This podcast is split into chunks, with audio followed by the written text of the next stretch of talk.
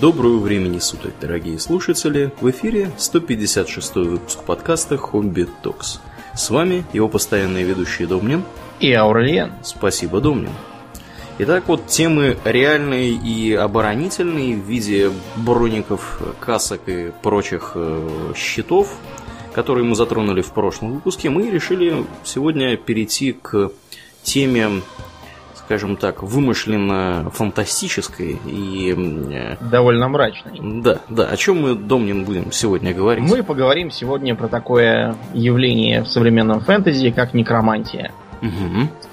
Что, Аурлиен, вообще за слово такое странное, некромантия? Может, к Ром- ром- романтики имеет какое-то отношение? Ни малейшего не имеет. Э, некрас это, это греческое слово составное. Некрас означает мертвый.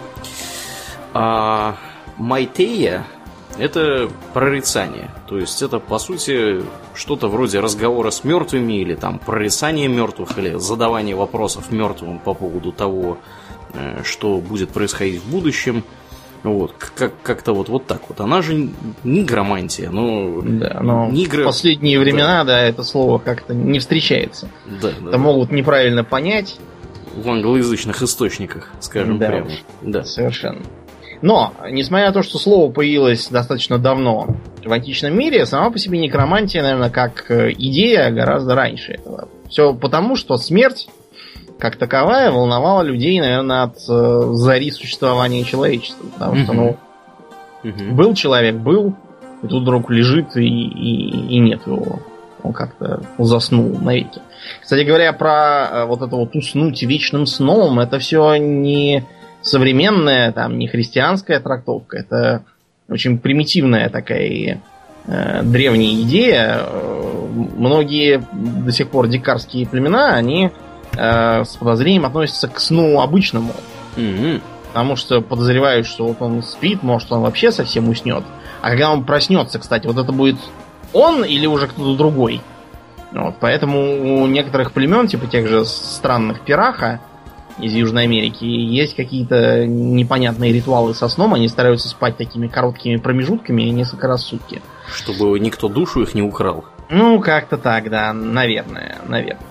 Есть, э, опять же, пример из той же Латинской Америки. Там на границе Перу с кем-то еще, я уж не помню, на какой именно границе, э, была культура, которая делала мумии, причем она их делала как-то странно. Она, эм, скажем так, считала, видимо, что эм, уснувший на совсем он больше не нуждается в теле, и можно, например, его скушать.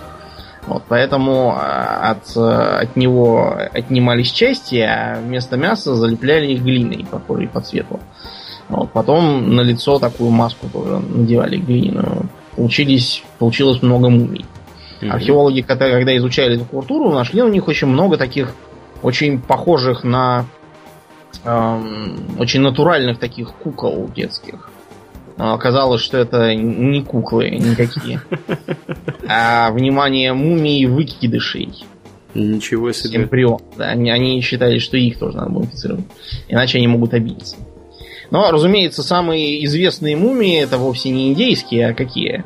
Египетские? Разумеется, да. Собственно, э, когда говоришь мумия, человек сразу представляет себе вот этот вот э, архетип египетский, замотанный бинтами, Мгм. Горят глаза, и он там ходит и рычит. Мгм. Мы про Египет как таковой, то есть не про пирамидиотов вообще, а именно про Египет тоже сделаем отдельный выпуск, а здесь э, сделаем вот какую ремарку. Сама по себе идея того, что э, мумии потревоженные могут встать и кого-то там сожрать, она с точки зрения древних египтян примерно так же абсурдна, как э, утверждение, что большевики э, забальзамировали Ленина в мавзолее, чтобы он в случае чего мог встать и э, истребить мировой империализм. То есть ничего подобного в древнеегипетской религиозной культуре нет. То есть Да. это все новодел. Это хочешь все, сказать. да, глупый новодел, вот им- именно такого европейского пошиба, потому что европейцы любят э, вылезающих мертвецов, всякие там потревоженные призраки. А в Древнем Египте считалось, что фараон, он как бы в загробном мире, для чего вся эта байда с пирамидами, Мгм. гробницами, мумиями, собственно, затевалась, чтобы э, он в целом был там, а тело его лежало нетленное здесь. Э, Потому что если оно истлеет, то там часть, часть фараона как бы умерла, и от этого ему там будет плохо. Так вот, представить, что фараон после всего этого внезапно зачем-то э, вернется из загробного мира, где у него все готовое, Мгм. вот, и будет ходить по коридорам э, ловить археологов, ну, бред собачий. Вот. Никакой связи с древнеегипетским мировоззрением и менталитетом нету. Я уж не говорю о том, что вот этот вот характерный штамп в а, фильмах ужасов и прочем там про Египет. Мумия, вот это вот дилогия, Мгм. Потом у гражданина Стайна, который писал ужастики для тех, кто меньше самых маленьких. У него там был как раз какой-то рассказец, где было про мумию, э, якобы какой-то древнегреческой э, жрицы по имени Хала, и некий Ахмед, значит, был служителем этой мумии и э, истреблял там всех, кто Покушался на мумию. покушался, да, на мумию. Но, э, ребят, в Древнем Египте 90% населения это арабы-мусульмане. 10% населения это копты, то есть египтяне этнические, но они давным-давно уже христиане, еще, по-моему, с 4 века. Те, кто куда они добрались. У них есть свой коптский папа, кстати. Да? Мгм. Так и называется, да. Ничего себе. Его, правда, у нас чаще называют коптский патриарх, но вообще-то он изначально папа. Мгм.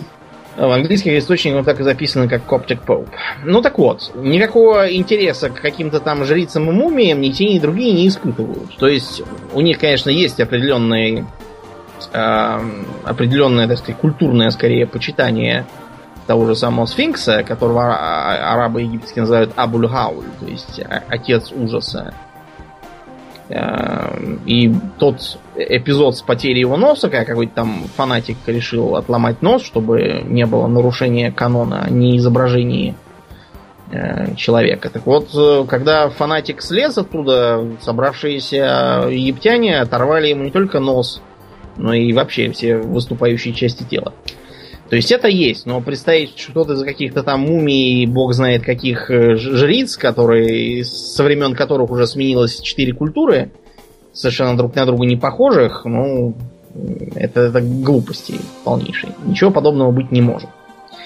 А с другой стороны, вот эта вот э, древнеегипетская фиксация на смерти и всяких э, обрядах с ней связанных, тут тебе и странные традиции мумификации. Вот, например, они удаляли все органы, кроме сердца.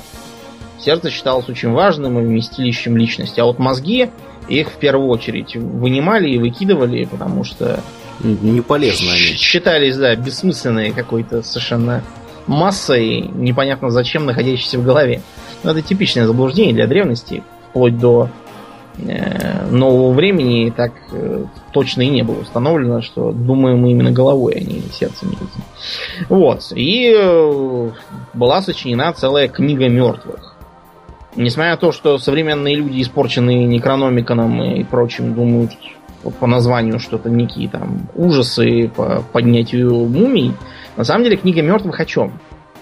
Это такой гайд, э, так сказать, guide to the afterlife.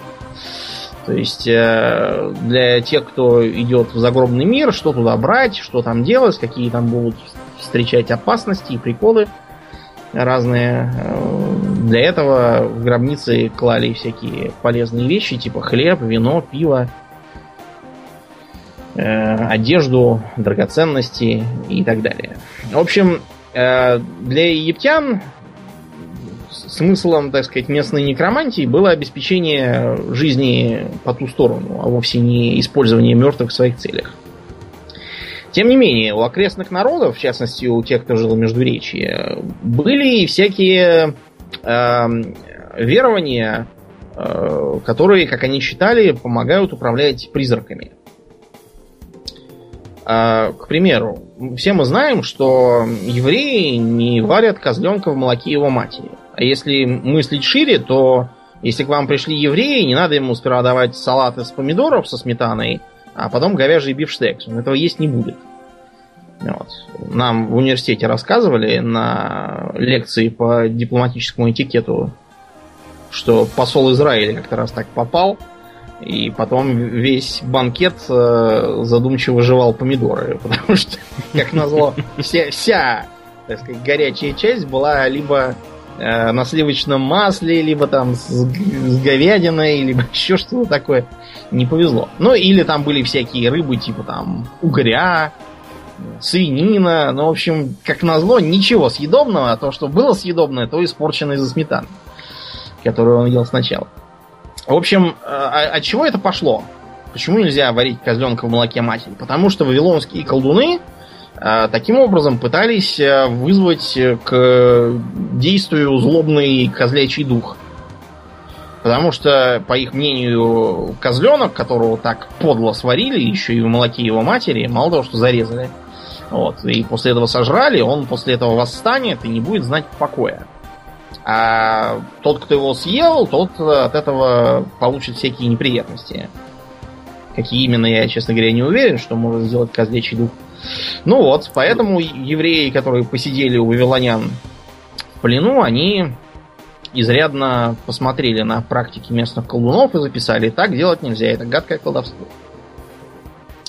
А, некоторые, кстати, другие обряды, связанные с э, постами и запретами на разное мясо, они тоже имеют такую некромантическую природу. То есть, вот, э, к примеру, э, когда англичане охотятся на лис, сейчас, правда, запретили уже несколько лет назад, но до этого это у них было очень почтенное занятие. Они, когда первый раз убивали лису, отрубали ей лапку и лапкой проводили так две кровавые полосы на лице под глазами.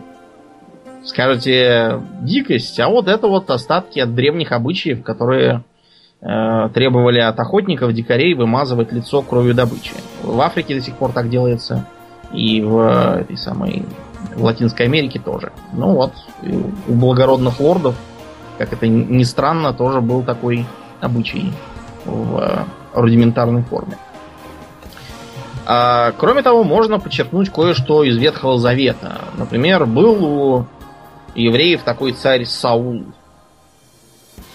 Угу. Царь Саул прославился тем, что восставал э, на Давида, который был чем-то лучше чем э, этот самый Саул, и из-за этого навлек на Израиль всякие неприятности. В частности, он э, решил вызвать э, с помощью ведьмы дух пророка Самуила.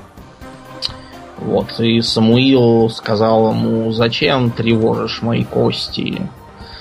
И, в общем, у Саула после этого тоже жизнь пошла под откос. А все почему? Потому что Ветхий Завет запрещает 18 глава Второзакония. Когда войдешь в землю, которую дает тебе Господь Бог твой, тогда не учись делать мерзости, какие делали народы тамошние.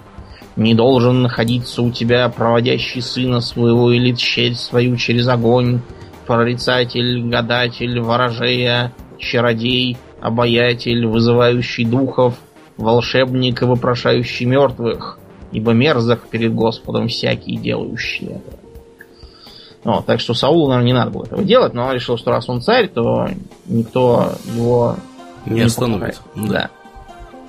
А потом в Вавилонском пленении, кстати, у этих самых, у евреев был эпизод, когда на перу царя Валтасара появились на стене написанные невидимым призраком слова «Мене текел фарес». Значит, переводится это все буквально как мина, это деньги, так понимаю, такие, шекель, текел это шекель, фарес это тоже какая-то монета. Так как ничего понять было нельзя, но, видимо, решив, что раз, раз там шекели, то без евреев не обойтись, вот, призвали, э, призвали одного из этих самых э, еврейских юношей, трех, я забыл уже, как там его звали. Э, вот. Э, и он расшифровал это как тебя оценили и признали недостаточно ценным, и поэтому тебе крышка.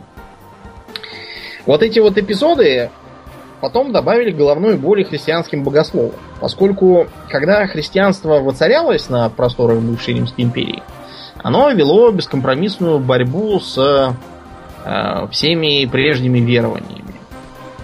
Э, из этого вытекло что? Во-первых, мы имеем бесконечных рогатых чертей, имеющих э, всякие бычьи, козьи и прочие скотские черты. Это бывшие боги плодородия.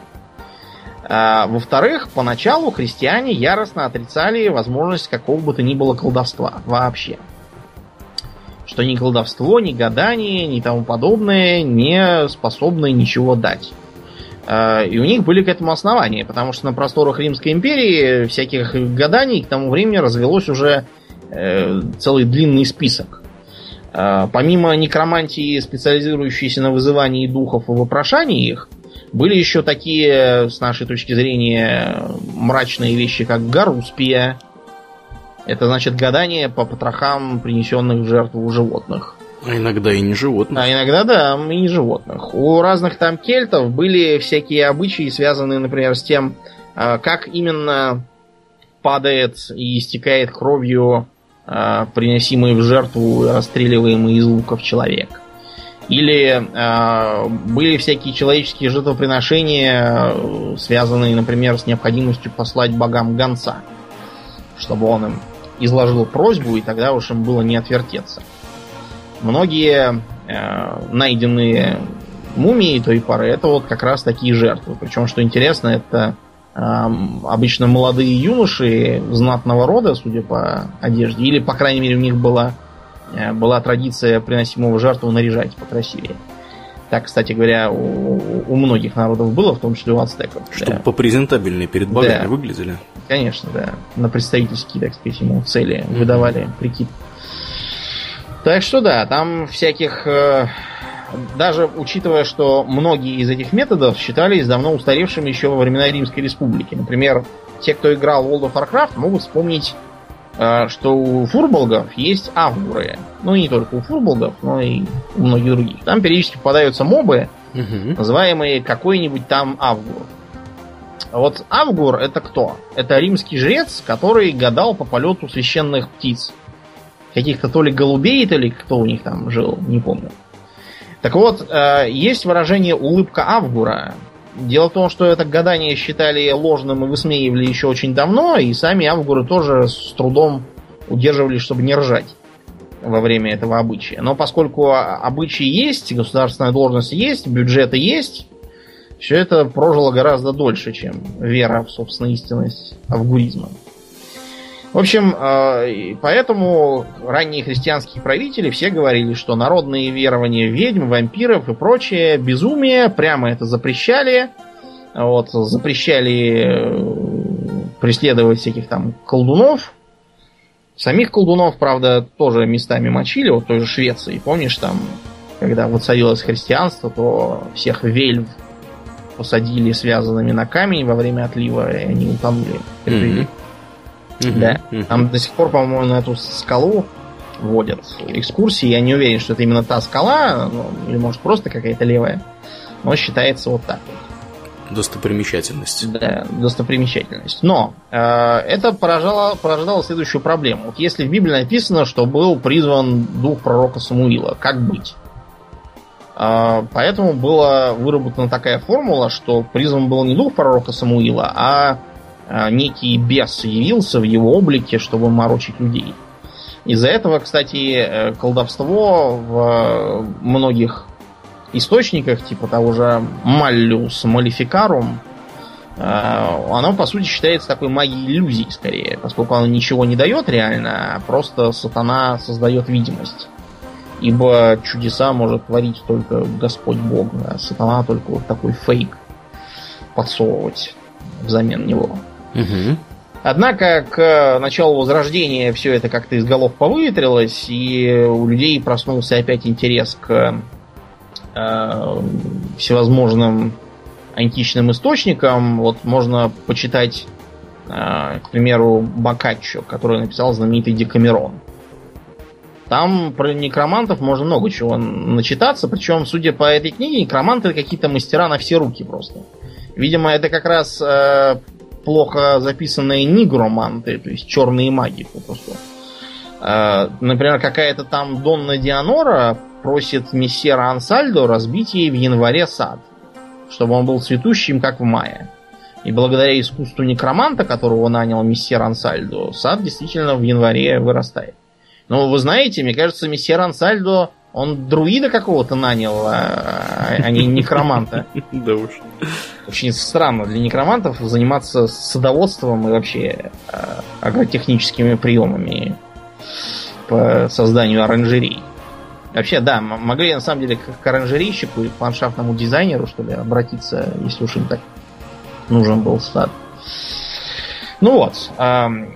Тогда же, что интересно, некромантами, а, как и демонологами, повально были сплошняком священнослужители, монахи и всякие богословы. Вот тот же самый Роджер Бекон, а, известный, оставил после себя какое-то там руководство по некромантии, и даже можно почитать, говорят, что-то. А, кое-что перепадало и, так сказать, из-за железного занавеса, то есть из мусульманского мира. Дело в том, что э, в что-то около тысячного года нашей эры в Мадриде, тогда находившемся под властью мавров, была написана книга некого Масляма ибн Ахмаль Маджрити. Маджрити, то есть мадридский. Масляма обычное мужское имя. Вот. Э, и называется эта книга Пикатрикс. Пикатрикс, разумеется, латинское название, как она реально называлась, я, честно говоря, не сумел разыскать. Но, в общем-то, это такое довольно обычное руководство по прикладному волшебству, э, по созданию всяких там амулетов, э, упоминаются в том числе там какие-то э, астрологическо-алхимические приемчики, э, кое-что там говорится про некие затерянные города на Ближнем Востоке, созданные какими-то там колдунами или алхимиками. Каким образом это попало в Европу? Э, Кастильскому королю Альфонсу Мудрому в 13 веке сделали перевод на латынь. Неизвестно, насколько точный. И вот эту э, книгу очень котировали всякие там колдуны и философы. Например, знаменитый алхимик Агриппа брал ее почитать у французского короля Генриха III. Правда, э, ему пришлось подписать соглашение о... Не разглашение? Нет, о, о запрете нелицензионного копирования Э, проще говоря, пришлось пообещать, что он не будет ее переписывать, снимать там всякие копии и так далее. Такой вот, такая вот была борьба с пиратством в средние века. Ну и со временем э, в это верили все меньше и меньше. Как-то некромантия это ушла на задний план, и как-то э, приличным в нее верить стало только для всяких глухих мест. Не случайно в э, произведениях готических, готической литературы XIX века э, все некроманты и прочие черные маги засовываются куда-нибудь там в Румынию, Трансильванию, на Балканы, Венгрию и бог знает куда. То есть в малоизвестные э, читающей публике места. Тот же самый граф Дракула первоначально должен был жить в Германии – а потом как-то вот Стокер счел, что Германия слишком близко. Переселил его еще дальше в Румынию. Тогда и появилась идея, собственно, Дракулу задействовать, а не просто какого-то немецкого аристократа. Из-за этого Дракула получился не такой, как он был в реальности, а такой скорее немецкий в плаще и во фраке. А, зато вместо этого появилась вера в науку – я говорю о всевозможной странной техномагии, которую пытались поставить на э, службу, так сказать, э, оживлению мертвых. Можно вспомнить э, Мэри Шелли и ее произведение про Франкенштейна. Произведение, что и говорить, знаковое. Начнем с того, что э, там почему-то у публики э, слово имя Франкенштейн стало ассоциироваться не с создателем ее, который как бы главный герой, а собственно с монстром. Угу. Во-вторых, а, образ монстра в, э, скажем так, массовой культуре сильно исказился. Вот ты книгу читал? Нет. А что там в книге тут не так? В книге жил-был молодой ученый немец. Ну, мы уже говорили, что немцы-то действительно считались за первых ученых во всем мире. Особенно в смысле естественных наук. Угу. Да-да-да. Вот. И он экспериментирует с электричеством, со всякими излучениями. Там, там это невнятно прописано, только электричество можно, честно говоря, разобрать. И он решает, что э, может сотворить э, идеального человека. Он собирает из разных частей, признанных наиболее симпатичными, э, такого могучего мужика, который теоретически должен быть красивым, но из-за того, что он не живой и искусственный, он наоборот э, совершенно отталкивающее впечатление производит.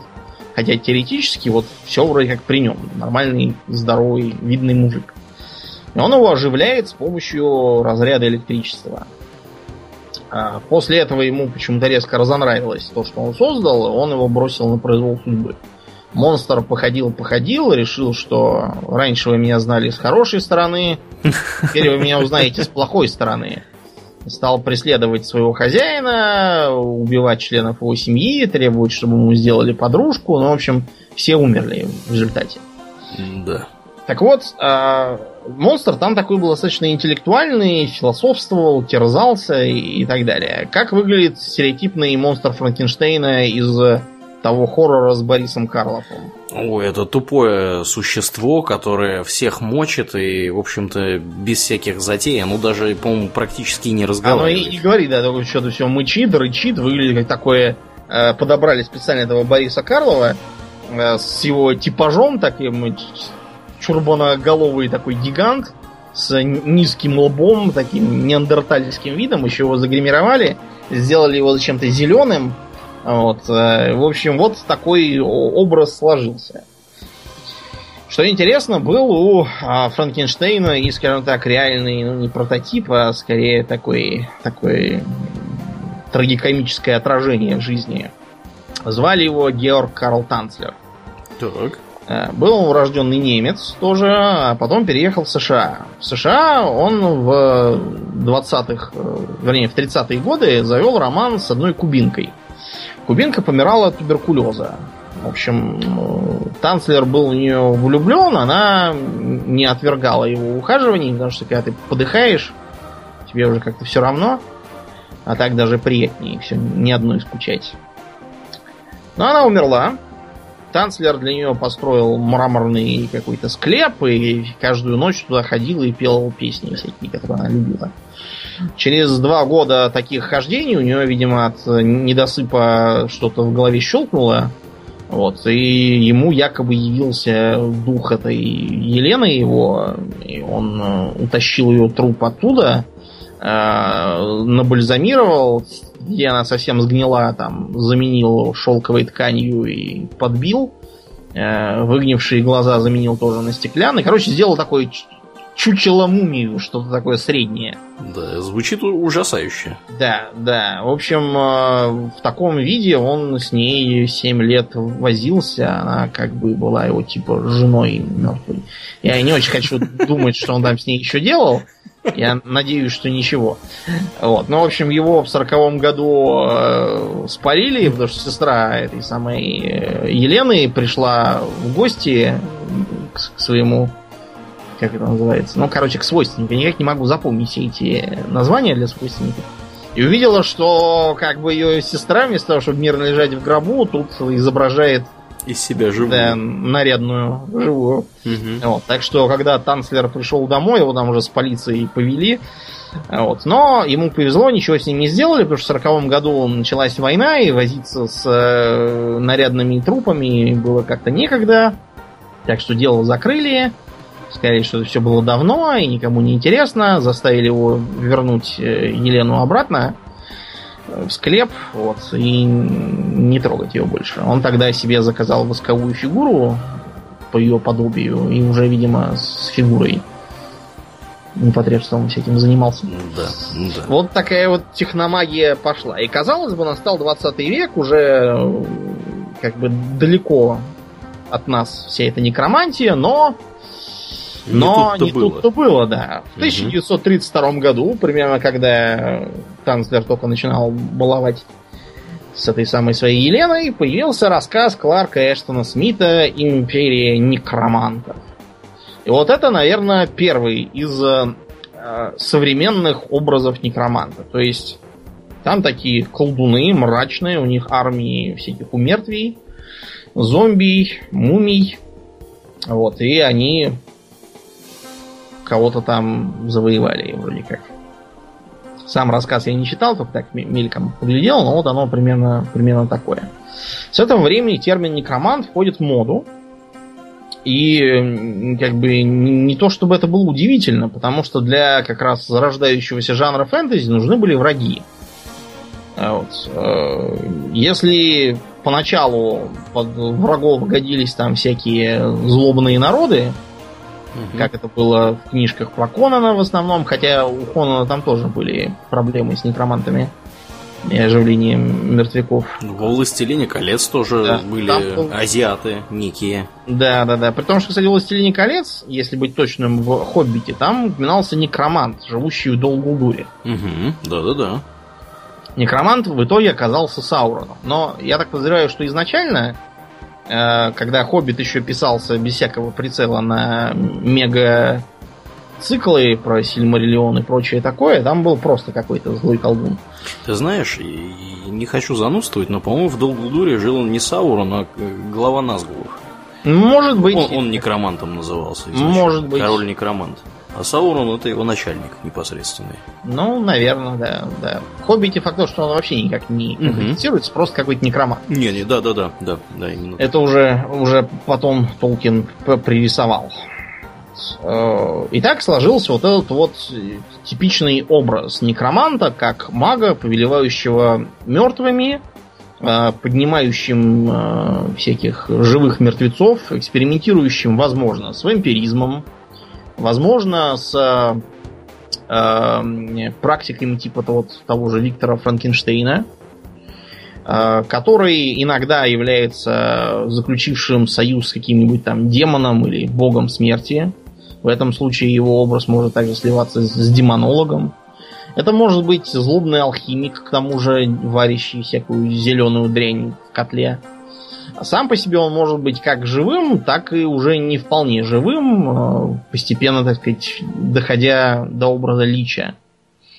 А вот в таком э, довольно ходульном, на мой взгляд, ключе некроманты пребывали в фэнтези старой волны, и в частности они просто расцвели в драконах и подземельях. Потому что поначалу, когда драконы и подземелья были такими довольно простенькими, там нужно было что? Нужно было придумать какое-то обоснование для того, чтобы э, загнать приключенцев в подземелье имени Гайгакса. Ты знаешь, какие у него подземелья? Какие? Ну, вот э, все эти штампы про то, как какие странные замки, склепы и лабиринты приходится проходить, играя в ролевые игры. Если это какая-то секретная база, там будет совершенно невозможно работать. Если это будет э, некое, не знаю, убежище, то там больше двух дней прожить, наверное, не сможет а, даже ну это да, тот, да. кто его строил. То есть это такой бессмысленно скрюченный лабиринт, э, в котором куча ловушек, которые либо прибьют э, того, кто их поставил, либо делают подземелье вообще непроходимым, либо, как, как третий вариант, легко замечаются и в таком случае бесполезны. Да. Кроме того, всегда возникает вопрос, что все эти монстры делают там. Да, что они там жрут, то есть, может быть, они там просто живут, а мы вторгаемся в их жилье и всех убиваем, а их э, нечленораздельные вопли это просто вопросы ну что тебе надо от нас? Да. А, в общем, надо было как-то обосновать, поэтому некроманты со своей вот этой вот э, магией попали идеально. Во-первых, э, не надо объяснять, что эти монстры там делают. Они мертвые, есть пить не просят, дышать им не надо.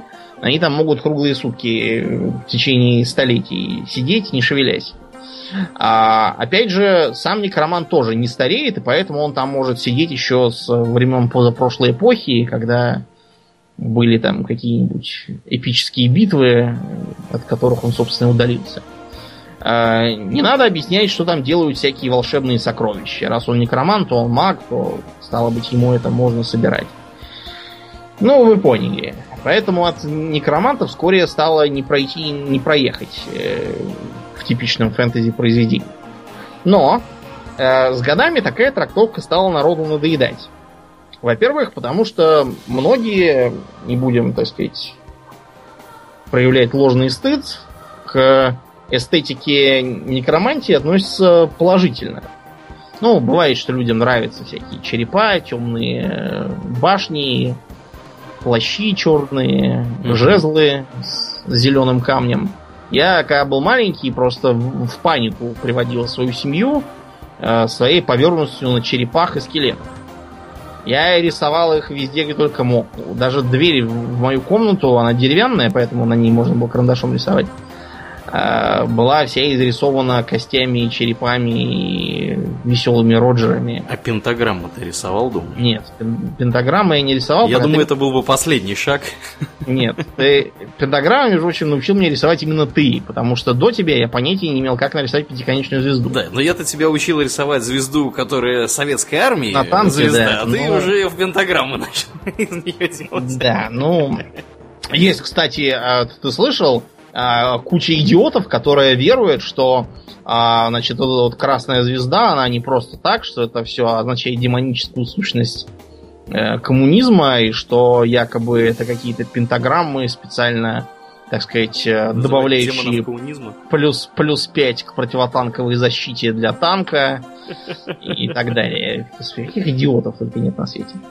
Короче, да, я вот был совершенно помешан на этом. Я помню, что когда я в, я в пятом классе спросил какая-то одноклассница новая, а какой у тебя любимый цвет? Я говорю, черный. И они все такие, а Да, а, такой, разумеется, был не один. Достаточно вспомнить вот те, кто с нами одногодки, наверное, помнят э, эпидемию полнейшую готики, которая обуяла молодежь где-то в годах 2002-2006 когда все были Примерно. готами. Да, все повально ходили в черном, все были готами, все носили какие-то э, странные браслеты. Потом все это передвинулось еще и в культ самоубийств. Угу. И вот. называли друг друга конформистами. Да, да, да, да, да. Все, все это было примерно так. Мы, я, я много чего такое помню. Я сам, сам был на подобных.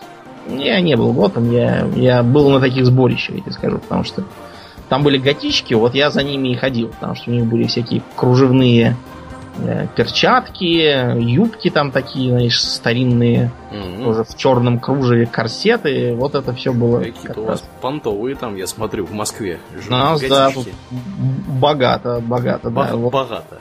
Да, вот там, там было интересно, правда, мама а, одной из готичек, она хотела со мной поступить по Ветхому Завету, потому что оказалось, что это семья евреев, у которых дома была сплошная там маца какая-то в коробках.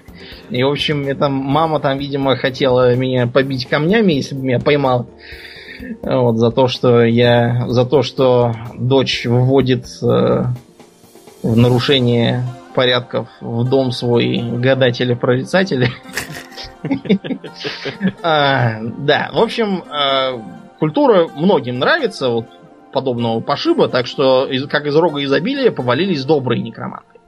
Во-первых, э, получились некроманты, которые вспомнили изначальные корни и стали скорее такими эм, заботящимися о мертвых, вот специалистами по близомированию, э, хранителями кладбищ, наоборот, не поднимающими мертвецов оттуда, а не дающими их поднимать каким-нибудь другим злодеям или э, каким-нибудь там магическим катаклизмом которые борются со всякими там вампирами и прочими неестественными с э, их точки зрения порождениями магии смерти, которые могут, э, скажем, расследовать убийство, э, допросив дух убиенного, или там, которые устраивают консультации с какими-нибудь помершими давным-давно учеными по их профильному предмету для желающих.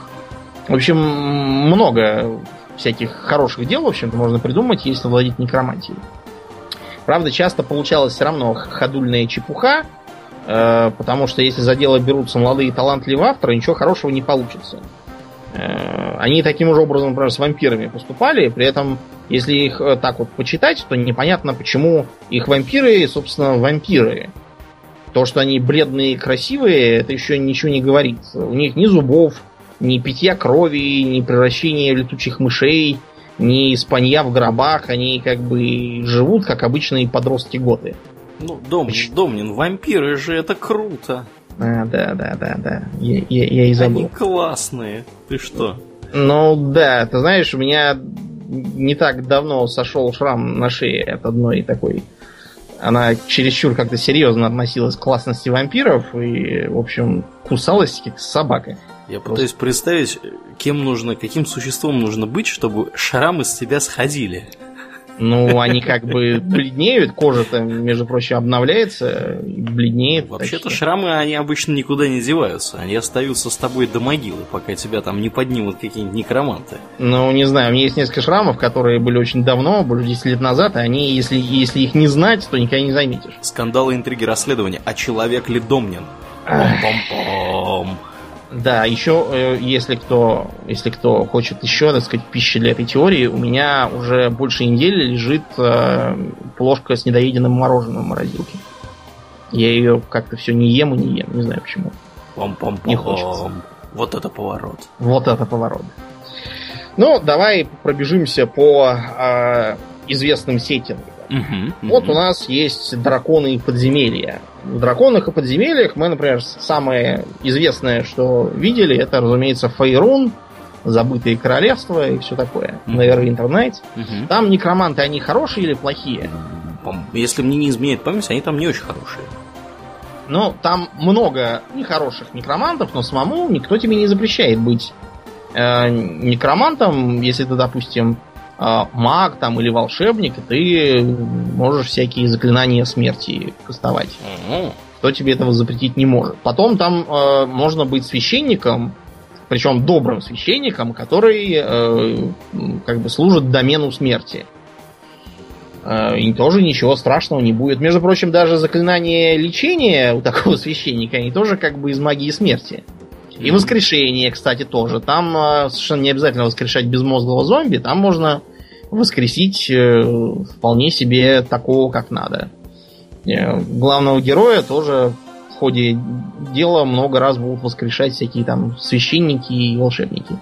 Есть соответствующий артефакт. С другой стороны, в мире забытых королевств дофига личий. Вкратце напомним, что лич это кто?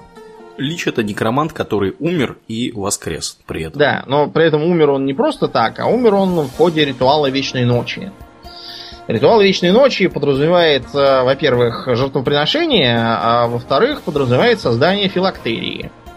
Филактерия – это некий предмет, чаще всего небольшой и магический, предмет, который сильно больше, чем сам некромант, не годится. И который содержит в себе, собственно, душу этого некроманта. Таким образом, убивать лича бесполезно, он каждый раз будет воскресать. Иголка в яйце. Да, да, иголка в яйце, яйцо в утке, утка в зайце, заяц в стеклянном гробу, гроб на дереве, а деревьев там тьма, и все в гробах. Мгм. А, как вы поняли, Кощей Бессмертный тоже чистейший воды лич. Кроме того, вот эта вот идея, которую использовала мама Ро со своим э, Волдемортом, его кресторажами Хоркруксами, она именно такая. Мгм. А я, честно говоря, других примеров, чтобы кто-то делал несколько филактерий равнозначных, я не помню. Ну, это был оригинальный ход. Да, чисто, чисто оригинальный ход. Оригинальным было только то, что Дамблдор гей. Только это, только это. Ну, это, ты знаешь, не так уже и оригинально. Да. Посмотри любой второй сериал, там уже все, все со всеми. Спойлер алерт, даже капитан Флинт, и, и он тоже гей. Страшно сказать просто. Ну ладно, В этих без- пиратах, ну, что ли? Да, да, да, да. Не да. может быть. Да, Вот да. это поворот. Вот это поворот, да. Да. Потом, мы можем вспомнить, разумеется, Warcraft. Вот в в Warcraft некроманты, они как хорошие, В Варкрафте некроманты нехорошие. да, совсем даже скверные некроманты, и что, кстати, подтверждается э, тем, что нет класса некроманта. Э, среди играбельных. Вот э, колдун есть, который с демонами якшается, а некроманта нет. Некроманты все исключительно злодеи. Да, зато есть рыцари смерти, которые, собственно, являются продуктами этих самых некромантов. Да, да, но они такой, да, спорный, спорный момент инструмента зла, который повернул по непредвиденным создателями обстоятельствам к незлу. Да, но во втором Варкрафте же были некроманты у Во Варда. втором э, Варкрафте были рыцари смерти, которые выглядели как обычный мертвяк типа лича, скачущий на мертвой кобыле и носящий балахон с капюшоном. Они так и назывались рыцари смерти. Да, они так и назывались Death Knight. Они, когда появлялись, говорили что-то типа I'm living, то есть я снова живу, что такое. И у них действительно было одно из заклинаний, это создание из трупов скелетов, которые подчинялись игроку и могли набегать на врага. Я когда баловался с э, редактором карт для второго Варкрафта, делал специально на карте островки с э, несколькими месторождениями золота сразу, но на которых куча зомби сидит. Мгм. Зомби враждебных абсолютно всем. Вот, они там были, и э, сам их, сам их домик, храм проклятых, выглядел как нечто типа большого паука с э, черепом головой. Так он был построен на вид. Но после второй части э, орки с нежитью завязали, и они отпочковались в отдельную э, фракцию. Я помню, что когда...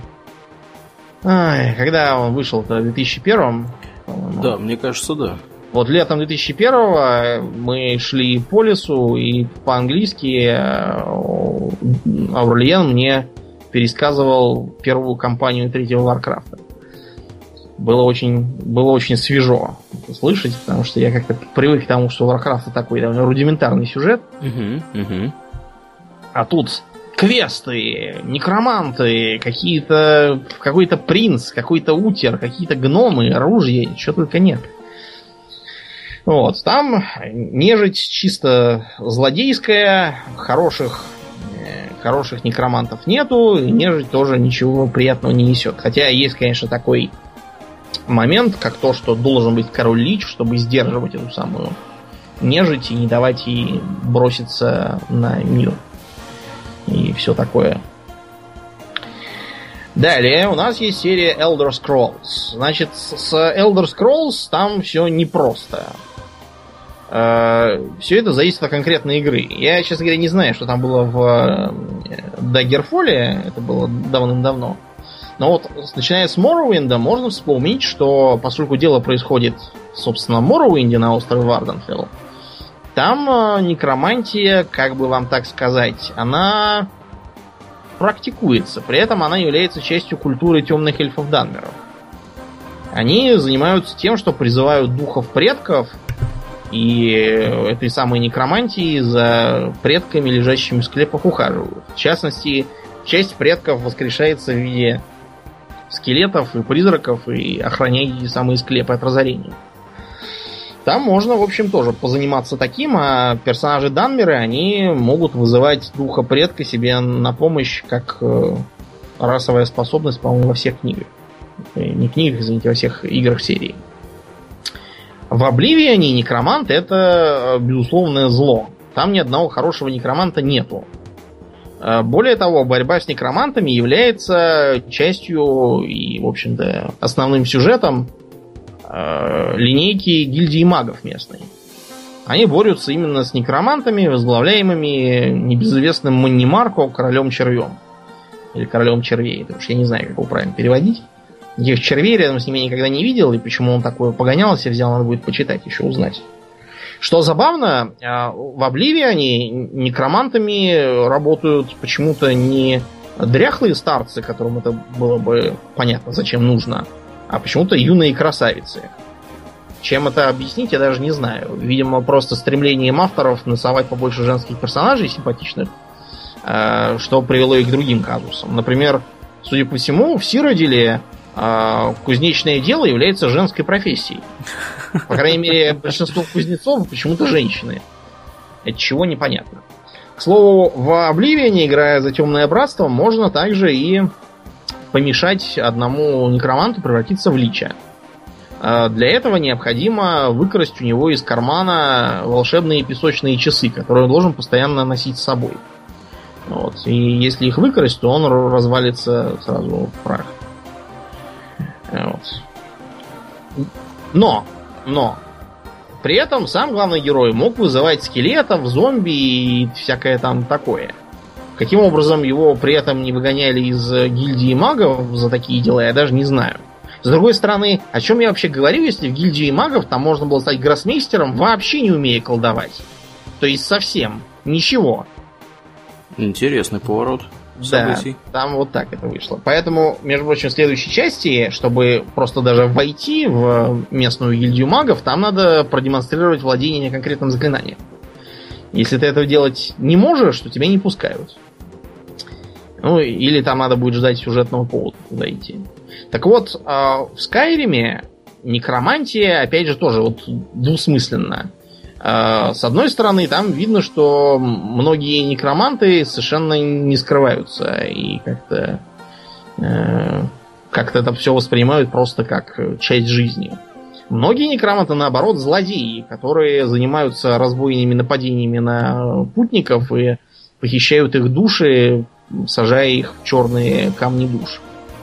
Э, заговор некромантов там требует, э, например, разогнать по одному из квестов, потому что они пытаются воскресить волчью королеву, которая при жизни это была малоприятная, а к концу ударилась некромантию, деидризм э, и прочие неприятные вещи. Вот.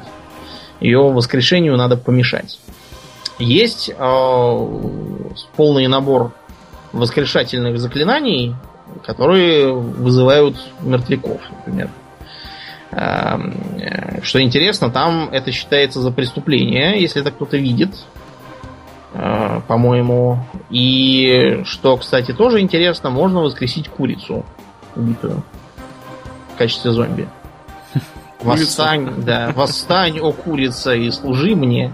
Как-то так, наверное. Да, интересно. Да, да, там это выглядело забавно. Далее. Есть у нас серия Dragon Age, которая, в общем-то, базируется во многом на типичных драконах и подземельях, но у нее есть и свои фишки. Значит, там считается, что нежить сама по себе не встает. Нежить встает, если в труп или там в скелет вселяются духи из тени. Тень это местный параллельный мир, куда попадают все во время сна. Что интересно, у гномов в Тедосе знаешь, кстати, почему мир Dragon Age называется Тедос? почему? Это просто рабочая рыба, которую забыли исправить, потому что она оказалась достаточно благозвучной. The Dragon Age Setting. Тедос. Да, но оказалось, что звучит неплохо, и получилось примерно как у той девицы, которая хотела себя, себе взять никнейм Dream, то есть мечта. Она случайно напечатала это русской раскладкой, и получился никнейм в куфь. В куфь? Да, и она его так и оставила. Ну вот. А, в Тедесе, соответственно, чтобы что-то куда-то вселилось, нужно, чтобы из-за тени пришли желающие духи. Такое часто бывает, если сам маг захвачен каким-нибудь демоном, превратился в мерзость по-местному. А бывает в том числе и по-другому. Например, вот в последней части Inquisition, я ее сейчас перепрохожу, потому что всякие там, оказывается, дополнения вышли сюжетные. Вот я ее перепрохожу, и там у одной из главных героинь дядя некромант. Э, Причем оказывается, что в стране, откуда она родом, э, там чуть ли не полстраны некроманты. Для них есть свое название Морталитаси. И они занимаются тем, что бальзамируют трупы, ухаживают за некрополями, борются с всякими злодеями, поднимающими мертвяков и так далее. Несмотря на все это, их положительную в целом роль, э, они описываются как немножко долбанутые, честно говоря, э, люди, подвинутые на смерти. Морталитаси в том числе можно стать и самому. Не сказать, чтобы это было очень впечатляющей школой, но остальные две мне понравились меньше. Есть у нас мир героев меча и магии, где некромантия, так сказать, выделяется большой э, пласт игры. Там mm-hmm. у них есть целый свой замок под названием Некрополь. Угу. Вот э, если припомнить в третьем, в третьих героях, кто у нас жил в Некрополе? Скелеты, зомби, призраки, э, вампиры, э, Костяной личи. дракон. Да, костяной дракон и рыцари смерти тоже жили. Вот. В целом, народ не слишком сильный физически. Дракон костяной, по-моему, вообще был худшим из существ своего уровня седьмого, но зато у них все это было сравнительно дешево, а еще у них была возможность скелетов плодить после битвы. Это вообще довольно типично для всяких э, стратегических некромантов. Например, в э, Total War Warhammer есть такая особенность у местных местной фракции нежити, у вампиров. Они могут на местах битв поднимать много разных мертвяков. Лучше, чем обычно это им удается с. А в третьих героях, причем, они были достаточно такими отрицательными персонажами. Они там пытались, по-моему, оживить короля. Оживление пошло не так. Там начались, началась целая война с этим немертвым королем. А в четвертой части там был какой-то некромант по кличке Полумертвый, э, который, в общем, был положительный персонаж и помогал. А вот в пятых героях там получилась э, инверсия, скажем так. Потому что пятый герой совершенно другой сеттинг. То есть там многое выглядит точно так же или похоже, но при этом э, сам мир поменялся. Появилась концепция службы всяким э, божественным драконам, да. Да, Элерату. Да, Эльрату в частности. И, э, так сказать, заглавному дракону она в оригинале зовется Аша. Это если считать то, что Nival разрабатывали игру в первую очередь на английском, и только потом ее стали переводить на свой же родной русский. Мгм. Причем, кстати, перевели плохо во многом. Из-за этого у нас получился такой казус. По-английски она Аша. Но в таком случае мир, получается, зовут Ашан. Да. Что в России вызывает ассоциации с известным магазином, где всякое продают по дешевке. Поэтому для русской версии ее назвали Асха, а мир, соответственно, Асхан. Так вот, э, некроманты служат именно этой самой Асхе, верховной драконице. У них такая есть присказка Asha uses all. Смысл того, что они пытаются этим сказать, я не очень понимаю. Видимо, нечто типа «все там будем». Я, я не знаю, говоря, как это перевести еще. Да уж. Но факт тот, что некроманты там, за некоторыми исключениями, они, в общем, положительные персонажи, по крайней мере, если не учитывать э, компанию, э, так сказать, ванильную за некроманта Маркела, который малоприятный такой дяденька. Вот. А в аддонах, которые посвящены борьбе с э, нашествием демонов, некроманты как раз наоборот положительная сторона. То же самое и в последующих шестой и седьмой частях. Но, честно говоря, они получились такими отстойными, что никакие некроманты не способны их оживить. Совершенно. Да уж. Да. А, далее. Есть э, разнообразные некроманты в играх типа Age of Wonders и тому подобное. Но там они практически везде злодеи, которые выжигают просто мир, э, превращают его в мертвые земли с э, чахлыми деревьями. Так что они там, безусловно, злые. А в игре Эодор отечественной это ремейк более старой и совсем простенькой и дешевенькой игры, хотя при этом довольно глубокой, сделанной фактически на одном энтузиазме в начале нулевых. Вот. А сейчас для нее какой-то аддон еще пилят. Я, честно говоря, не знаю, что там получится. Там можно самому быть некромантом, но это, честно говоря, очень плохой путь. Он сильно вредит карме, он э, вызывает недовольство населения. С другой стороны, некроманту там не особо нужно население, которое способно проявлять недовольство. У него есть э, Вполне себе довольны. да, да, всем довольное население, да, мертвое. Мгм. Вот, так что я этого не делал, хотя там побороться с мертвяками можно, и на мертвые земли посмотреть тоже можно. Один из э, вражеских лордов, ну или не вражеских, там как посмотреть, он как раз некромант. Другой из них э, тоже, по сути, некромант, но он превратился в лича и э, подчинен там какой-то богине смерти или чему-то в этом духе. Короче, с ним договориться не получится, он просто Э, тупой, э, несгибаемый уничтожитель всего сущего. А, и, наконец, Magic the Gathering. Там, как мы вам рассказывали, есть пять цветов магии, один из них черный. Как раз посвященный смерти. Чем э, в игромеханическом ключе черный цвет в Мэджике славен? Ну, славен тем, что э, нужно жертвовать каких-нибудь существ, да. Там кого-нибудь, я не знаю, пускать в расход регулярно, чтобы вызвать более мощное существо. Вот, и все в таком духе, да, проклинать. Существа часто оказываются либо регенерируемыми, либо принципиально какими-нибудь бессмертными. Помнишь, у меня, например, был такой Грейвбейн зомби, который после того, как его э, убивают, вместо на кладбище клался наверх колоды. И на следующем же ходу опять заступал в строй. Единственный способ его уничтожить, это было выкинуть из игры. Есть там и такие эффекты. Э, потом у черной магии как больше всего э, заклинаний уничтожающих э, существ противника. У них много ослабляющих заклинаний, таких, которые вытягивают жизни из противника и передают тебе, тоже иногда бывают. Есть э, э, всякие э, существа, которые распадаются со временем, но при этом изначально очень мощные.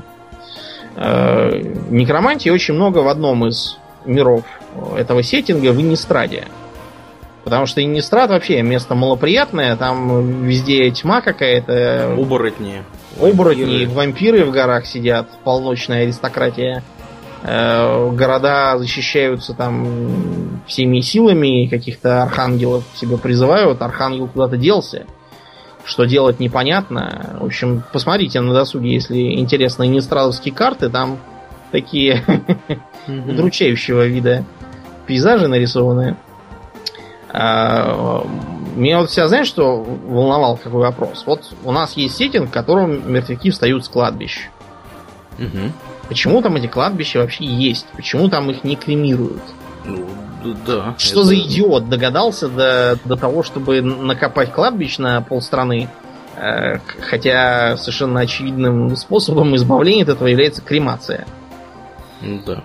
Ну, если бы их кремировали, не получилось бы сеттинга. Да, было бы скучно. Вообще, вот я заговорил про кладбище. Достаточно странно, что в современной готической литературе именно кладбище считается чем-то злодейским.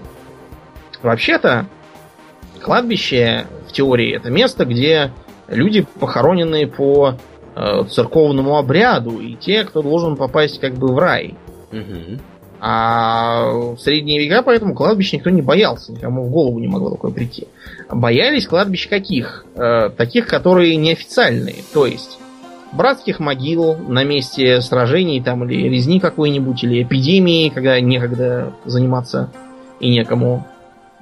Э, всяких там э, ям, в которых закапывали преступников, э, святотатцев там каких-нибудь, еретиков, злодеев – вот эти, да, эти в рай как бы не попали, как и в ад тоже. Вместо этого они так там и сидят. И периодически, с точки зрения средневекового сознания, могут и будут вставать и причинять разные неприятности. Э, сейчас почему-то это переползло на кладбище вовсе, видимо, просто потому, что немножко стерлась, стерлась разница. Сейчас на кладбище можно купить место и хранить кого хочешь и как хочешь. Хоть хорошего, хоть плохого, хоть религиозному обычаю, хоть и без этого. Да, как-то вот так вот. С этими кладбищами. Угу. Ну и для э, завершения в интернете оказывается огромное количество любителей некромантии, которые, в общем, серьезно этим увлекаются. То есть не просто э, носят черные прикиды, курят сигареты и говорят всем, что они конформисты, а реально упарываются на создании всяких жезлов и прочем. Угу, угу. Каких-то черных мессах э, и т.д. и т.п. Ты, конечно, про фанатов Некрономикона. Ну, Сейчас. в том числе, да, да, да. С Некрономиком вообще что за история? Давай напомним да, про да, Некрономикон. Был такой замечательный американский писатель э, Лавкрафт, И он в одной из, ну, на самом деле даже не в одной из, а в нескольких из своих книг упоминал определенный ряд э, других книг, скажем так. Он это подглядел у а, э, Эдгара Алана, Алана По, По, да, который тоже там ссылался на всякие несуществующие книги. И вот, в числе прочих, он придумал такую книгу Некрономикон, которая была написана якобы там в седьмом или в каком-то, или в восьмом веке каким-то там безумным арабом. Вот. И книга это про то, как вызывать древних богов и всяких демонов и прочих э, тварей неизвестно откуда. Вот. И есть определенный класс людей, которые, которые убеждены свято в том, что такая книга существует. Угу.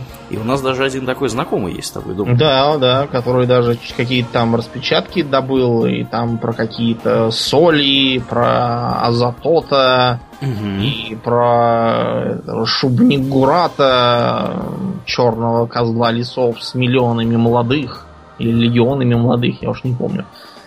Да, про Ньерлатхотепа и прочую чертовщину. Вот, да, все, все это на многих производит такое потрясающее впечатление, что даже есть целые писатели, которые сочиняют э, трактаты и судачат про то, как там кого вызвать из этого Некрономикона. Хотя, если почитать письма самого э, Лавкрафта разным коллегам, он везде говорит, что А, никого Некрономикона нет, Б, я его придумал, В, я когда был маленький, я читал сказки арабские ночи. Угу. И я тогда как раз играл в а, арабского чернокнижника, намотал на башку полотенце, нарисовал себе э, углем э, бородку и сидел на ковре в комнате, изображая, что я там куда-то лечу. На этом весь Некрономикон заканчивается.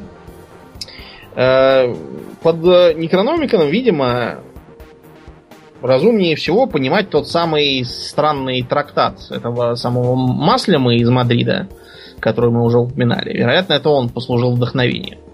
Разумеется, никакого Азатота там ничего нет, это все вымышленные самим Лавкрафтом э, сущности. Те, кто э, в это верит, ну, понимаете, вы вот еще в Бабу Игу начинаете верить, будет примерно так же глупо это все. А, к слову о бабе Яге. Ни одним некрономиконом живы наши поборники некромантии. В интернете, если посмотреть, а, найдется куча каких-то психопатов из числа ведически э, радических сумасшедших, а вот, которые пишут про то, что некромантия есть благо, и э, э, какие-то вот я сейчас открыл э, маги черные себе не принадлежат, впрочем, как и белые, только разница очень существенна. Белые после ухода свободные через А почему-то. То есть по делам своим имеют возможности развиваться и расти в сварге причистой и во, во всей поселенной сва. Черные после ухода свободные. То есть, подождите, эти свободные, те свободные. А почему написано, что разница очень существенна? Свобода богоборничества, то есть после ухода имеют право целовать рогатого в ж... извините, получая неземной экстаз, всячески прислуживать ему и идти дальше по наклонной отнюдь через Т не вверх. Здесь имеет место быть поправки. Имеет место быть поправки, я не знаю, это надо записать золотыми буквами, мне кажется, в перечень цитат. Рогатый, рога как атрибут, как меч. А меч бывает славянский во славу рода, а бывает хазарский в противовес. То есть Велес тоже рогатый, но речь была явно не о нем. Что за чушь я сейчас прочел? Типичный бред славянариев. Да, да, Ответ да. На вот этот вопрос. Я не знаю, это вызывает в памяти тот анекдот. Помнишь про агента Смита и Нео? Где агент Смит говорит, э, на самом деле самого дела нет, потому что сам и сделал его самодеятельности. И наоборот. Наоборот, получаем оборот на еще и уже. Уже и узы. Вы понимаете меня, мистер Андерсон? Да, Смит, дайте-ка еще затянуться. Ну да. вот, вот, да. И, и такие люди ходят по улицам. Я просто поражаюсь. Угу. Да. В общем, ребята, некромантия вещь приятная, но в основном как э, фэнтезийный, э, фэнтезийный сюжетный элемент. Э, с некромантами всегда приятно порубиться, истребляя их нежить. Самому тоже некромантом быть весело в разных играх. В Диабло вот во втором интересно. В третьем за некроманта выступает местный вудуист, но он тоже, в общем, с чем-то таким связан. Вот, так что э, не надо перетаскивать это в реальную жизнь, не ходите на кладбище ночами, там можно ноги сломать. Не ловите там покемонов, кстати, тоже. Угу. Я тут, кстати, попробовал. У нас запустилось только сегодня и не работает. Не работает? Не работает. У них серверы, сервера все легли. Видимо, народ весь сообразил, что покемоны теперь ловятся, и они, в общем, да? теперь никак не ловятся. У нас то, то же самое. Мы третьего дня пробовали с Эльвирой на Патриарших прудах, поймали двух каких-то птиц, одного бульбазавра угу. и еще какую-то черепаху. Но, в общем, оно все нифига не хочет э, играться, постоянно зависает и падает. Да, да, да, да. Баги и глюки. Совершенно невозможно этим пользоваться. Ну, надо ждать, надо ждать. Это же это везде такая картина. Ну да, да. Ну так хорошо, да, да. да, достаточно на сегодня. Да, будем закругляться. Я напоминаю, что вы слушали 156 выпуск подкаста Хобби Токс, а с вами были его постоянные ведущие Домнин и Аурлиен. Спасибо, Домнин. Всего хорошего, друзья. Пока.